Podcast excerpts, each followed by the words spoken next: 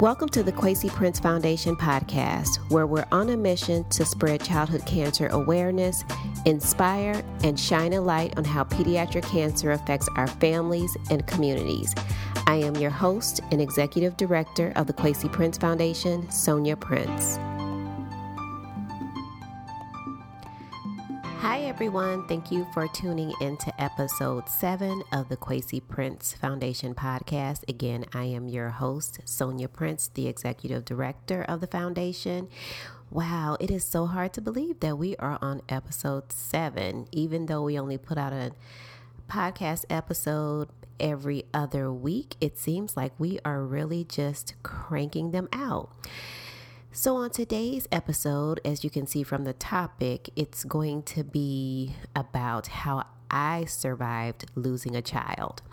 So, I came up with this topic because a an associate of mine um, that I met, who's also in the pediatric cancer world, asked if I could provide a summary or some tips on how to survive child loss. And I found it to be such an interesting question when she first asked. My initial uh, reaction was, huh, I have absolutely no idea how you survive. For some reason, I'm just waking up every day, uh, you know, because it's, it's, it, it's, it's a challenge. But it really got me to thinking. I have survived child loss. My son has been gone five years, which seems so hard to believe. Um, but I really contemplated her questions, and as I thought about it, I did come up with some ways that I think have helped me survive, and I wanted to share these because you know she's putting together this information to hopefully help parents and it could be very helpful. I remember in the early days after my son passed away i looked for parents who had survived it because it just seems like it's something that will kill you. So i'm going ahead i'm going to jump in. I have 10 tips that I sat down and thought about that really helped me that and that continue to help me on this journey because this is a lifelong journey. So I'm going to go ahead and jump right into it. The first tip is something that we did or I did before my son even passed away. Um, my son had cancer and his battle was a little over four years. So, you know, it wasn't, I want to say it wasn't a sudden death, although when he took his last breath, it was sudden to me. But, you know, he had had this life threatening illness that we had to deal with for quite a long time. So, part of the way I survived, as I thought about it, started back once he was diagnosed. And, um, what we did was, or what I did was, I made sure that I did everything I could do for him while he was here. I never wanted to regret anything, and I never wanted to wonder what if I had tried or did something. Now, this was something that I learned along the way because when he was initially diagnosed, I'm not, I wasn't familiar with cancer, had never been around anyone who had had it really close to me, especially that I had to care for. So it was a totally new experience for me. And I did depend on the medical profession a lot. But once I realized that the medical profession or medicine could not save his life, I really somehow I my I don't know my intuition just really kicked in and it it was a guide for me along the journey. And I had a really good relationship with his medical team which was great. And as we went along the journey we did start having some you know disagreements with what we thought was best. And so many times I couldn't um, justify why I wanted something a certain way, but my intuition was really strong at that time. And we had a really good medical team, and often they would go along with me to just see how things would pan out. And every time my intuition was right. So that is one of the things that I really honed in on and I really tried to do when he was here. And I think it has helped me tremendously because I, there's nothing that I wish I did. I, I tried everything that I could um, to save his life. So I think that's a that's that's huge in helping me carry on because I really don't have any regrets. So that is tip number 1. The second one we also put into play while he was still here with us on earth is that we lived a purposeful life and we soaked up every minute. Now, as I look back on it, the memories are they're still painful for me, but I'm at the same time, I'm really glad that we have so many memories and we did so many things with my son and took many vacations. We just really, really enjoyed life. And although it was a very scary time for us, especially his parents, we let him enjoy his life, which was really difficult because sometimes we had to step back and let go. But I am glad that we I'm glad that we did that. When I look back on that piece either, there is nothing that I regret. Of course, there are things that I wish I could have done with him still, of course, because he passed away at such a young age, but I'm really thankful for the way that we lived our lives back then. And it reminds me now to get back to living my life that way because once he passed away, grief really set in and it kind of sets you back. Um, you have to kind of remember how to live life. Uh, but I'm glad that I did it because it's a lesson for me now to try to get back there. And I'm trying really, really hard. And I think I'm on my way. I always feel like my son is here watching, helping, and guiding me. Every time that I laugh, I can see him smiling because I don't laugh often. I'm a pretty serious person by nature. And when something's funny or when my heart is really, really happy, I know that he's happy for me because I know he doesn't want to see me sad and uh, you know always down and missing him and not enjoying life so i keep that in mind always that even though he's not here, he is still with me and wants me to enjoy this life just like I did when he was here physically, because I do believe that he's still here um, spiritually now. Um, the other few tips that I have would kind of fall under the self care category. I am huge into self care and us taking care of ourselves. I've always been this way. Well, I won't say always, but I've been that way for quite a few years. Even when my son was here, I feel like that's one of the reasons I was able to keep my sanity. I always tried to make sure that I took very good care of myself, even while caring for him, because in order for me to care for him, I felt like I had to take care of myself. So the so number 4, which falls under self-care, is after my son passed away, I'm not even going to try to find the words to describe the feeling because I, I I have not been able to come up with any. You just I did not see how life could go on. I just could not see it at all. So I sat down one day and I wrote a list of things that I used to enjoy at one point in my life, or maybe I thought I might enjoy. Just thought of some things that, uh, you know, may spark joy. I remember I wrote sewing because there was a time when I wanted to learn how to sew and um, learn how to swim because I don't know how to do that. And um, just travel. I always love to travel. Just lots of little things that I thought would bring me some joy. I made this list and I still refer to it because right after my son passed away, of course, I felt like doing none of it. But you know, every so often there were little things that I would look in and I would try to explore. Some things I realized I had no interest in anymore, or I didn't want to learn how to do that. So I just went on with it. But I tried different things to try to move me out of the grief stricken state where I could function because there was a time where I just couldn't.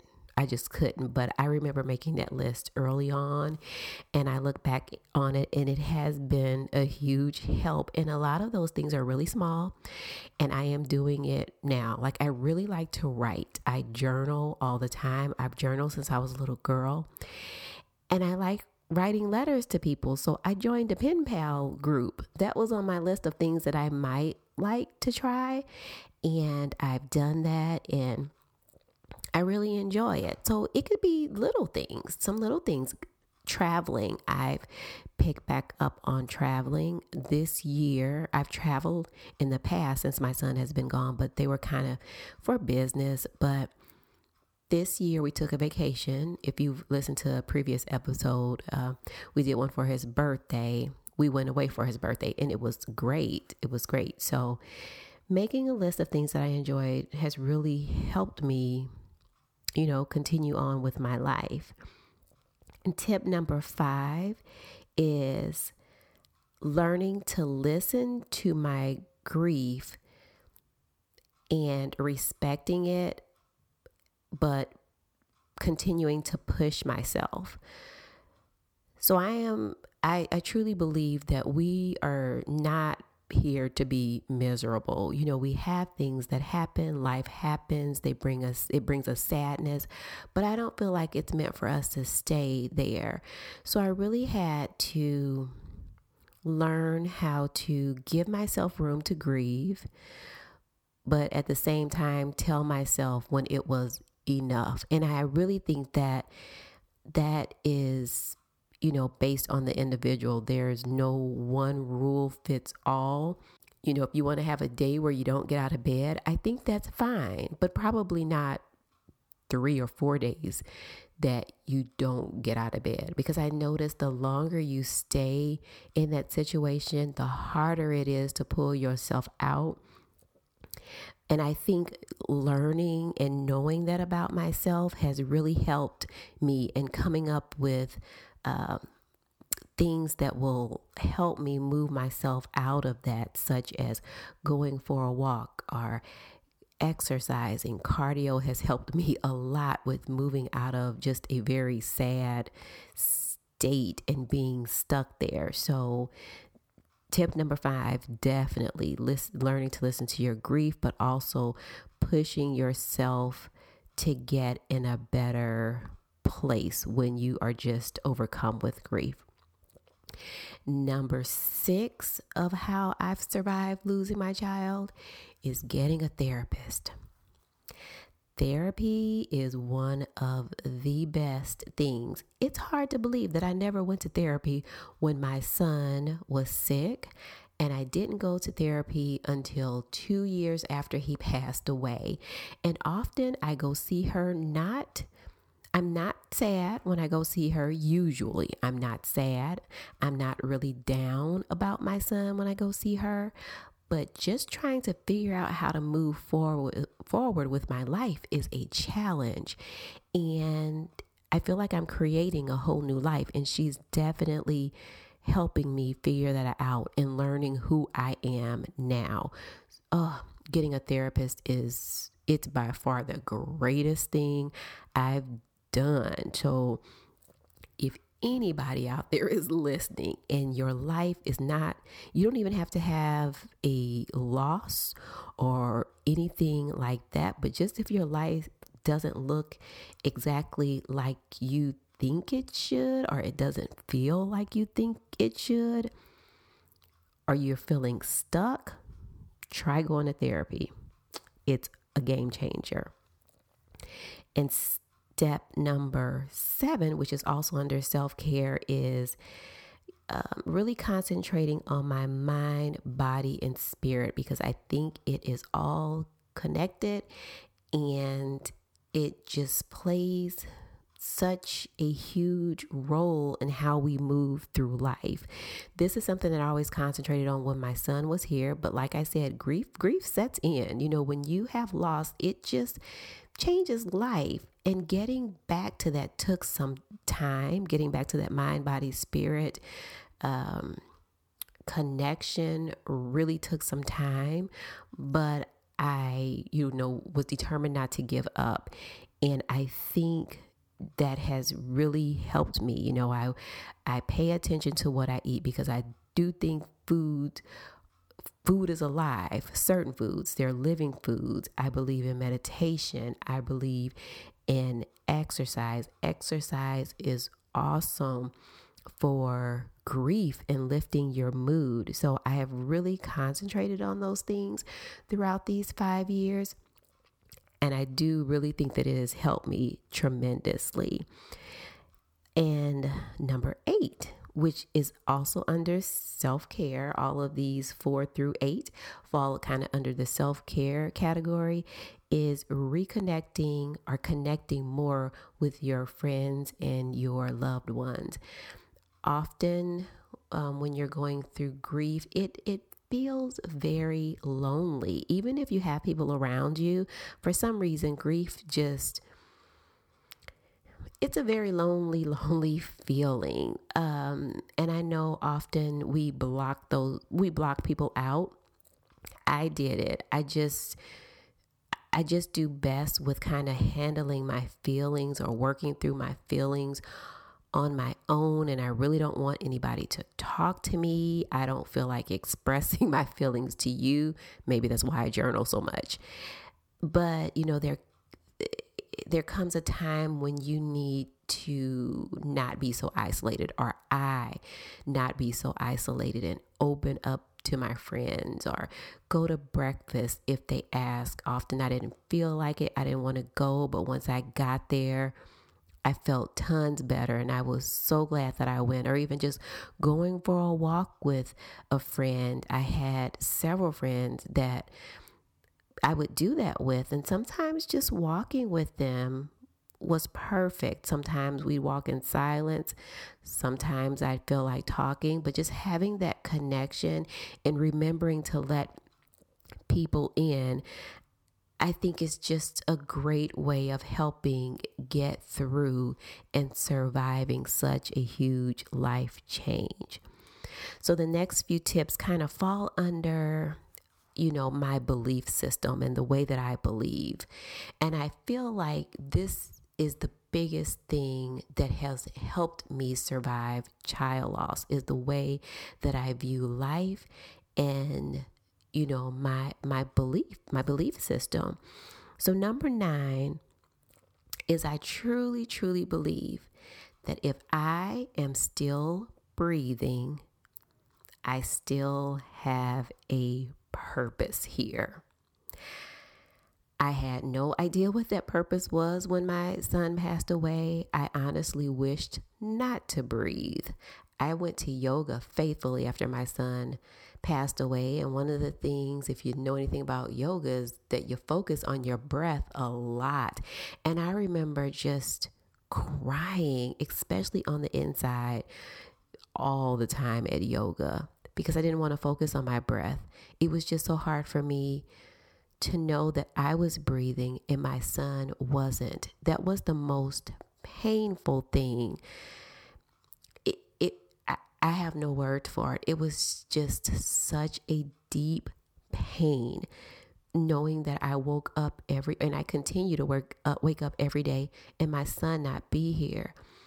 But even though it the feeling was hard, I still truly believe that if you have breath, you have purpose. And we play many roles here, but it's not who we are. I am a mother. I have many roles. That's one of them, but that's not who I am. And, uh, you know, it was hard because I felt like part of the role had been taking taken from me, but I still have purpose because that's not who I am. I was blessed to be able to bring children in the world, but I believe that we all have our own journey. And I think this thought, everybody I'm sure does not feel this way, but it has helped me continue on because I am still here and I have work to do. And part of it is through this foundation. It's it's my work. It's one of the things that help me survive and continue to move forward. And the last thing, number 10, um, is that we all have a calling. This kind of goes with number nine. We all have a calling. We all have something that we're supposed to do. Like I said, I gave birth to my children, but I just don't believe that our children are ours you know, they are our children, we are their mothers. But, you know, I always tell people if my son were mine, he would still be here. He would still be here with me. We would not have had that battle that we had if I had control of it all. But I don't, and I didn't. Um, so, we all have our purpose for coming here. We have things that we're supposed to do here, and we are not here to stay. And I truly, truly believe that. You know, we always feel like our children are going to outlive us. That's not always the case. And I don't want to sound blunt, but one of my favorite sayings is it is what it is. I have to figure out what to do with my life now. I can't bring my son back. I know that I still have work to do. And so I'm going to do my best as long as I'm here to figure that work out and to move forward with it. So, those are all of my 10 tips on how I survived losing a child. And this is just my perception, it's what I went through. I think all loss is just personal and we all have our way of coping and getting through it. And I don't think there's any right or wrong way to do that as long as you're not causing any harm to yourself or others. We just cope with it the best that we can. And, you know, I hope that this helps someone because these were things that I was looking for when my son passed away looking for parents out there. I remember specifically looking for parents who had um, lost their child five to 10 years out because I just could not um, fathom living without your child. How do you recover from that and continue on with life? So, I hope this is encouraging. Um, I hope it's helpful. I, th- I again thank you all so much for supporting and listening to our podcast. And as always, keep believing. Thank you for listening to the Kwesi Prince Foundation podcast. To learn more about our mission of supporting pediatric cancer families, spreading awareness surrounding childhood cancer, and brain tumor research, please visit our website at www.kwesiprincefoundation.org or follow us on social media. We can be found on Facebook and YouTube at the Kwesi Prince Foundation or on Instagram at KP Foundation. Until next time, keep believing.